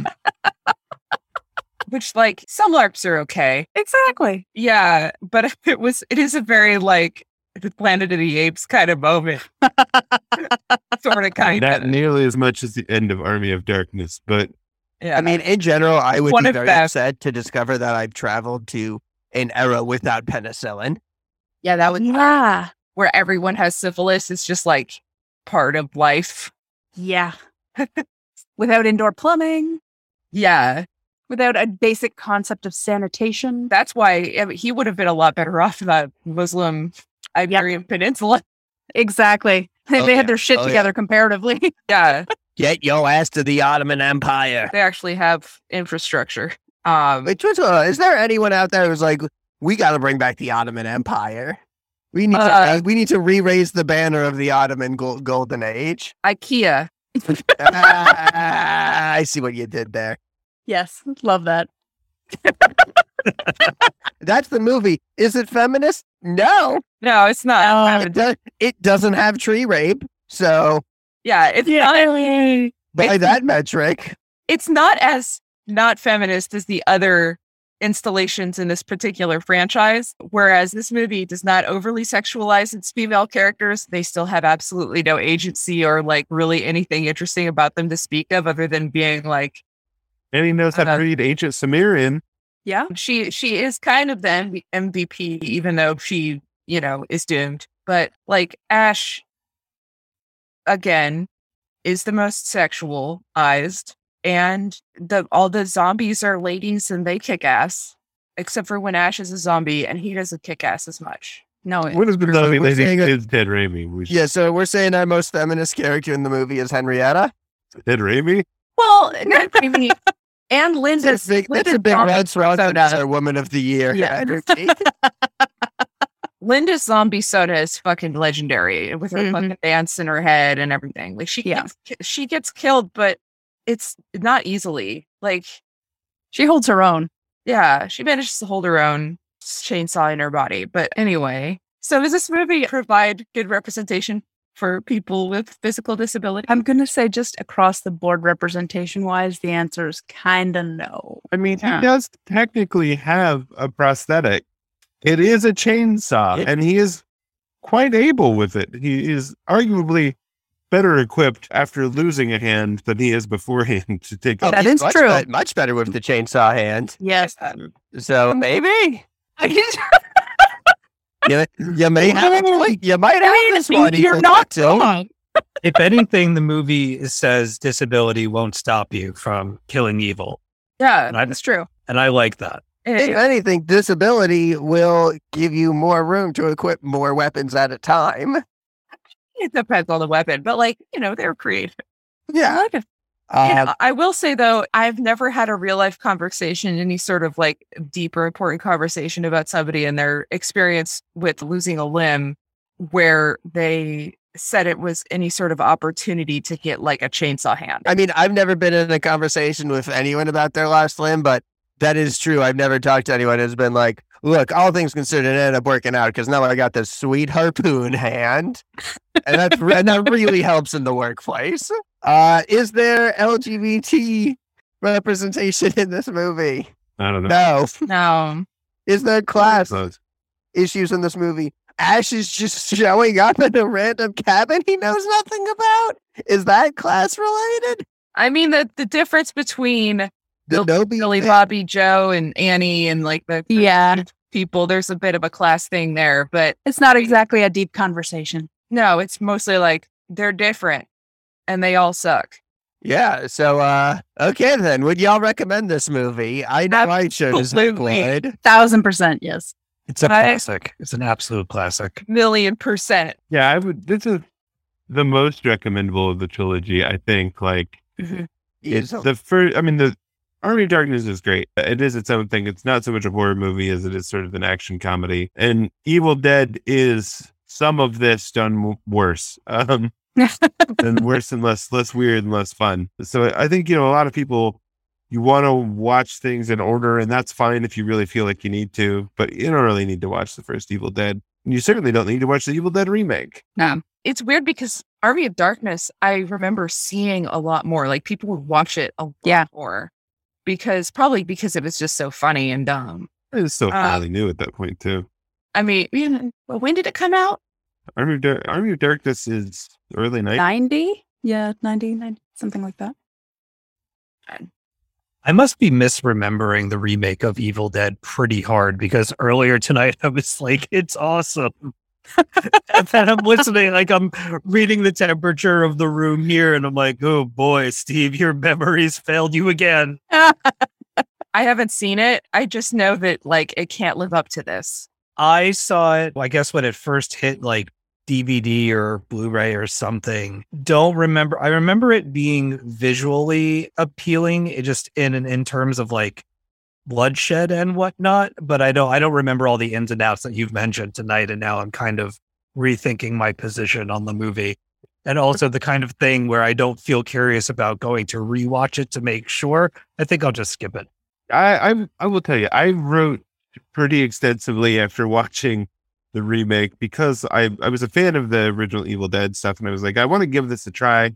At that point, I had already seen uh, Don't Breathe, which is not the best way to go into a, a movie by that director, but I was very specifically annoyed by the fact that that first like the that they just felt the need to make what was a silly premise in the original just the darkest it really reminds me of Geoff Johns, this movie, of of like the way that Geoff Johns has a tendency to take what are goofy origin stories and turn them into super tragic, extremely violent stories in ways that are not fun for me. And that that felt what this was like, is that they then they took this beginning to this and made it super dark and about drugs and everything.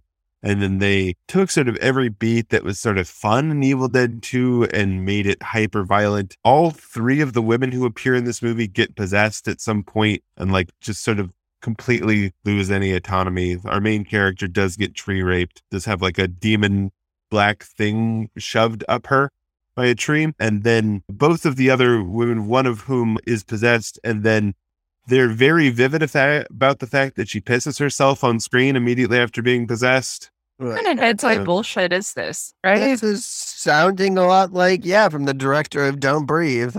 Yeah. And, and then the other one is, you know, also immediately possessed and starts cutting herself. And yeah, it's I like the, any of this. the two This doesn't sound male leads fun. are the Like, only ones that like have any sort of the Deadites aren't anything. trying to just like scare you. They're trying to fuck with you. Mhm. Yeah. yeah. And I mean, Like, like, Halloween Town. the the female lead who is the one getting off of drugs in the movie ends up playing sort of the ash part where she ends up facing off against the summoned demon at the end and comes out on top so she has like a a winning moment at the end but everything to get to that point is just so much Does it end with her getting flung through a time portal? No. Then It- what's the Like- fucking point? Same. the, the best part about this movie and what's maybe most disappointing about it is there is a post credits blip of Ash Williams showing up and then they didn't make the sequel that was supposed to bring Ash into like this world with these new characters which I honestly was probably better but like yeah it didn't That would have been. It, that sounds like it would have been a real tonal car crash. Yeah. Seriously. yeah trying to fit Ash into that world would have been a real mess Yeah. They're remaking it again, aren't they? They're working on that right now. So they're doing a semi sequel, one that theoretically takes place, I think, in the same continuity as the remake, but does not feature the main character from that movie. It's about a different group of kids that go to the thing. Well, all I can say is I hope Yeah. they remember to have some kind of sense of humor because Mhm. an Evil Dead that takes itself entirely seriously what what's the fucking point? Yeah, it's just a mediocre horror. film. We've got Exactly. horror movies that take themselves deathly seriously are literally a dime a dozen. A movie with the tone of Evil Dead 2, like that's a fucking gem. Hmm Yeah. Yeah, I mean, a remake of Evil Dead 2 should be so far away from what the tone of that movie is and so much closer to what like a Malignant is. Like a remake of Evil Dead should like start Channing Tatum. His shirt just gets shredded in the first two minutes of the movie. Yeah, There's just like Nancy. a big dumb himbo who can re- just respond to any problem with overwhelming violence. Mhm. yeah. Yeah. A, a John Cena would even work, I feel like. Oh That- yes, I'd, Yeah, yeah, I- that w- I would See that. watch. Yeah. The physical inspiring. comedy of a John Definitely. Cena, I think, would Yep, really do that. There it is. Yeah. nailed it. That's the And- one. And you can still have a Yep. female lead. They just also need to be funny. Yeah. You know? Yes. Yeah. Yeah, Uh-uh. that wasn't my problem with that movie at all because it has Jane Levy, the same actress who's the main character in Don't Breathe, who is good, is the main character in Evil Dead, the remake. But again, everything else about the movie's not to my taste. Yeah. Uh, so yes, So we do recommend Evil Dead 2. yeah. Not the remake. Absolutely. though. So what would we re- if you all enjoyed Evil Dead 2, what would you recommend? Or just what have you been watching and you want people to check out? I've got a list. Oh, go ahead. Go no, you after you, honey. I think I've mentioned this movie before on the show because it just it applies to so many that we talk about. But if you want weird shit happening in the middle of nowhere, check out Mandy, Yes, Nicolas Cage. yes. That is a you want to talk about a modern movie that is visually just splendiferous from every imaginable angle and is able to take its wild premise and have fun with it. There is so much wackiness going on in that like brutal weird movie that it's one it's one of the only like modern movies that even comes close to doing something like what Evil Dead was doing back in the day. I don't think anybody else has been able to get there. I think Evil Dead 2 stands on its own as this Looney Tunes horror movie that is unique. But if you want isolation, weirdness, trippiness, hallucinogenic stuff like that, like weird shit going on, check out Mandy. Mandy's Mandy's real good. I, I wholeheartedly agree. Like that's a really inspired recommendation because Mandy is like we talk about the Dino De Laurentiis aesthetic. hmm And this is Panos Cosmatos, who was also doing, uh, like, he did the Beyond the Black Rainbow, which was kind of a snoozer. But I mean, Mandy is everything. Like, I feel like Beyond the Black Rainbow could walk, so Mandy could run. And it is definitely like the Evil Dead of this decade. It just commits. And there's like fucking weird animation. There's a chainsaw sword fight.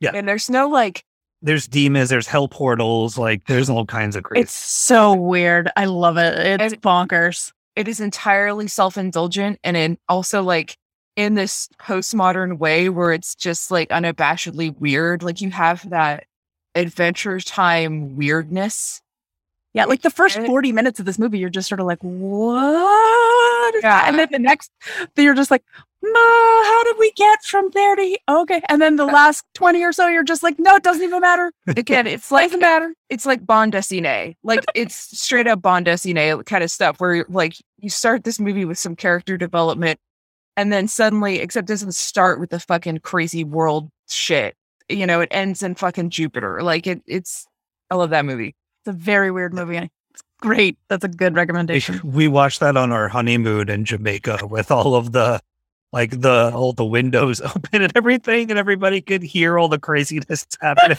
As we do. I would very much recommend Evil Dead the musical. You should definitely sit in the splatter zone because all of that glorious blood splatter and like arterial spray out of the set is definitely coming at you. You have to wear a poncho and the music is amazing. I'm not I like a musical person. Like I don't typically recommend musicals, but every now and then you get one and it's great. And this is one of them. So if you're a theater goer at all, Evil Dead the musical. If you like the Raimi kind of aesthetic, if you want the silly feel of the Evil Dead, Time Cop. You need to see Time Cop because that shit is hysterical. If you want something more, a little bit more on the intellectual side, but still very weird and bonkers, the Hudsucker Proxy. If you're looking at the demon possession side of things, you'll absolutely know from listening to this podcast about how much we love Jennifer's body.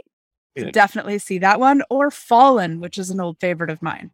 I really liked that one. Yeah, so I, I was going to recommend the Hudsucker Proxy, which is the Coen brothers, which I think it's sort of it's one of their like maiden voyages, Yeah. and it is produced by Sam Raimi, which is such a weird combo mm-hmm. because like he's basically like go fly, and then they're like we will, and then Bruce Campbell is in that movie. Yeah. He's like randomly inside of that movie, and it's such. And that movie is also a cartoon. Like It oh my god. Oh my god. When the people like the bankers start trying to throw themselves out the window and then they re- finally end up replacing the window with plexiglass. Yeah, yeah. Like this is one of those movies. It's kind of like if you combine like a a classic superhero movie like Superman or like The Shadow, which was yeah weird movie, not a great movie, but and then like combine that with something like Brazil. It's so unique because of how it's like it's like it's somewhere between like the was that movie about the Manhattan Project? Big Fat Man, Little Boy of Tim oh. Robbins and a sort of like kind of weird period piece is something very serious. And then like this weird, like dark city dream, like dystopian dream world. So that's a good one. And that was the one I was going to recommend. But Sorry. it's okay. I'm gonna go way into the into the weeds right now. And if you want a fucking crazy movie with crazy acting and it's just about just crazy shit happening, it's not gonna be as good as Evil Dead. I'm sorry. I mean Evil Dead 2. Probably as good as Evil Dead. I will recommend the film adaptation of Whitley Strieber's Communion. starring Christopher Walken. Yes. All right. This movie is bananas. I feel like this is the first time this movie has come up on this podcast. Is it the? Per- I don't think I've. I There was don't. I- another movie that was directly tied to Whitley Strieber somehow. And oh, um, The Hunger. yeah, Yeah, because Whitley Strieber wrote The Hunger. The Communion was based on his experience, His a totally real experience. totally real experience. Yeah, I haven't seen that movie in a dog's age. Aliens. Oh my god, I forgot about that. Yeah, I I thoroughly enjoyed it for just its sheer weirdness, and it's a little bit. If you know the story behind it, it's a little bit sad. But just watching Christopher Walken act against all of like these weird robot toys that are flying around, yeah, Yeah. it's great. I have so many things. Bruce Campbell is one of my favorite actors. I have been to a book signing of Bruce Campbell's. I've heard him talk a couple of times. He is a really interesting dude that really uh, engages with his his fandom in a way that a lot of guys at his level do not. He wrote a great book called If Chins Could Kill, which is all about his life as a B movie actor. He is. I would definitely recommend following him on Twitter. He does things like post uh, the original footage from like the first commercial that he ever did, which is a like a very long commercial for a Volkswagen. You know, I'd buy he- a Volkswagen that Bruce Campbell tried to sell me. yeah, yeah, because he Oh, yeah. grew up in Detroit, so he has a lot of like bits of him doing car commercials and stuff like that. As far as things I would recommend that he is in, if you like this movie, you have to think Bubba Ho-Tep. Oh my god, I forgot. Oh my god, tap. Run, don't walk to go watch. Yeah. The Hotel. Yes, Yeah, a thousand yeah. percent. You have to I do that. that shit in the theater. It had, it the, the great and good and late Ossie Davis, who are playing in this movie. Bruce is playing Elvis, Ossie Davis is playing JFK, and they are both still alive and well despite them both seeming to be dead, living in this retirement community, and they are fighting uh, a mummy because.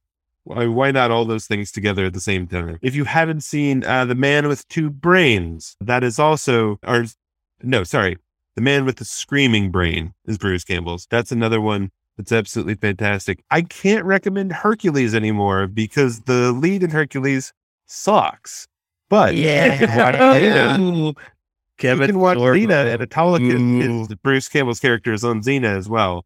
Uh, It is awesome. That's Yeah. the one to watch. Actually, the the King of Thieves, Autolycus, who is a recurring character in both of those. So definitely, I mean, give Xena a try. Brisco County Jr. That it's next on my list. And my recommendation section here, Emily, Brisco Emily. Jr., which for the longest time was not available anywhere, and I believe is on Tubi now. So you can watch the whole series of Brisco County Jr. on there. As Sam Raimi wise, you also have to watch Darkman. Oh yeah. Yeah. Yes. Nobody else recommended Darkman. I figured everybody would, so I took it off my list. Yeah. Yeah, it is the wackiest, most bonkers superhero movie. Then Yeah. Clive Barker, Clive Barker's up in that shit too, right?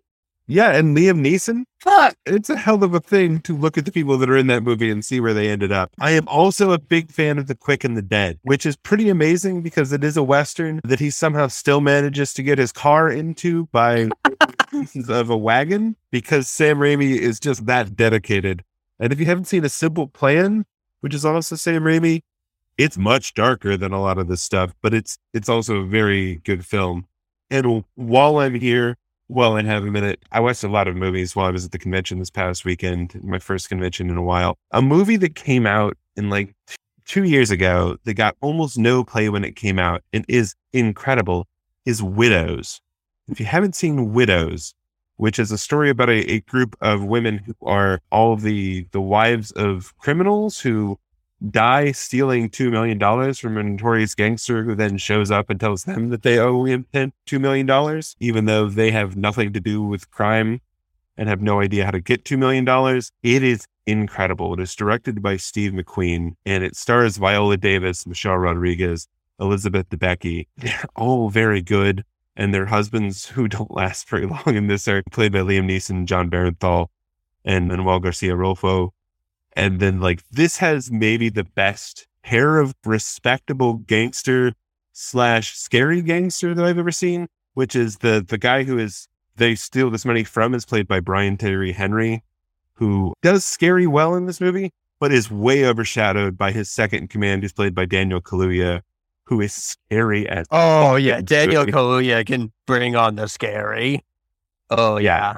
Yeah, I Um, think my favorite moment in this movie is when Daniel Kaluuya finds out that, like, at the beginning, that one of the the two guys that were supposed to be watching while this money was stolen were busy freestyle rapping, and so he forces them to freestyle rap while he is in their face holding a gun on them, and like does this incredibly intense, like he is this close to their face, like looking them in the eyes as this guy is trying to rap. It's just like the scariest scene uh, No. Of him being just the scariest gangster. So like this is an incredible movie full of amazing guys. Colin Farrell is in it as well. Robert Duvall is in it. It is like a a great murder show, and nobody talked about it for some reason because it's but it's incredible. So like not a horror movie, but it is incredibly intense, and I definitely recommend watching it. So my recommendation doesn't have Bruce Campbell.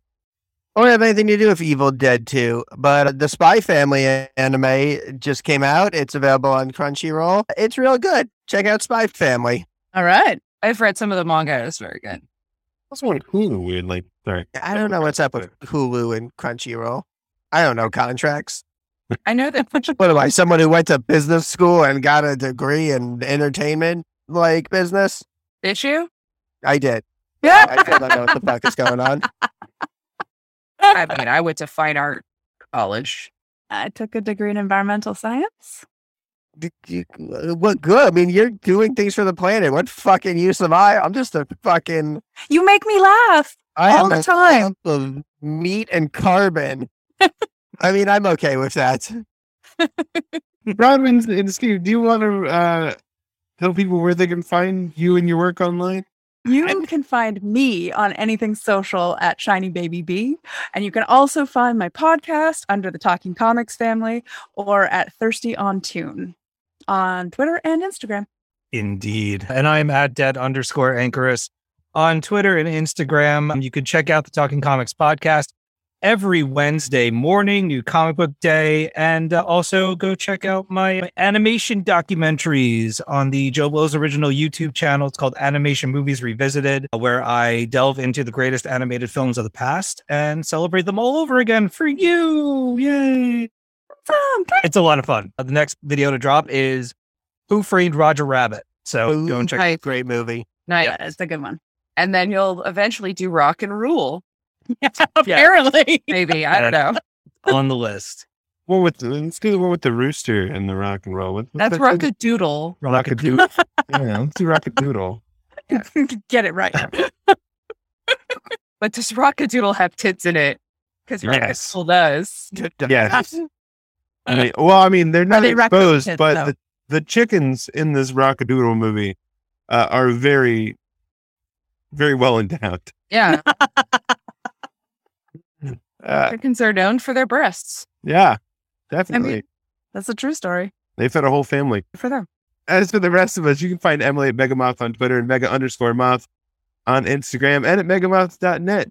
Ben is on Twitter at Ben the Con and on the website at BenCon Comics, where you can pick up all their books, including the brand new Immortals Fenyx Rising graphic novel and the GLAAD Award nominated Renegade Rule. I'm on Instagram now at BenCon Comics. So follow me on Instagram where, I don't know, I'm just going to post panels of shit I've worked on.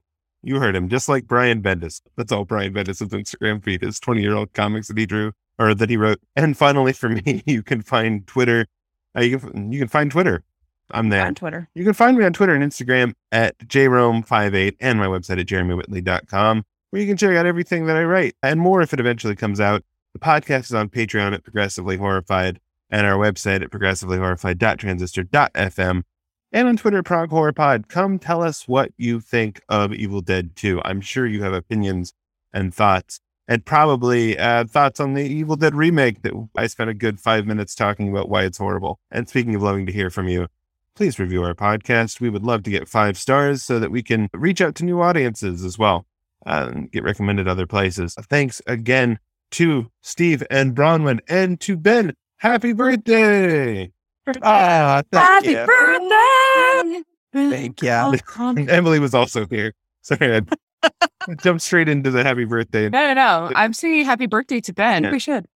Happy birthday to to you. you. Happy birthday, Ben. Ben, it's your birthday. Okay. All right. All right. Well, this That's is it. We'll see you again next week. And until then, stay horrified. Progressively Horrified is created by Jeremy Whitley and produced by Alicia Whitley. This episode featured Jeremy, Ben, Emily, and special guests Steve and Bronwyn. All opinions expressed by the commentators are solely their own and do not represent the intent or opinion of the filmmakers, nor do they represent the employers, institutions, or publishers of the commentators. Our theme music is Epic Darkness by Mario Cole 06 and was provided royalty free from Pixabay. If you'd like to get in touch with us, you can contact us at progressivelyhorrified at gmail.com, or you can visit our website at progressivelyhorrified.transistor.fm. Thanks for listening. Oh, and happy birthday, Ben.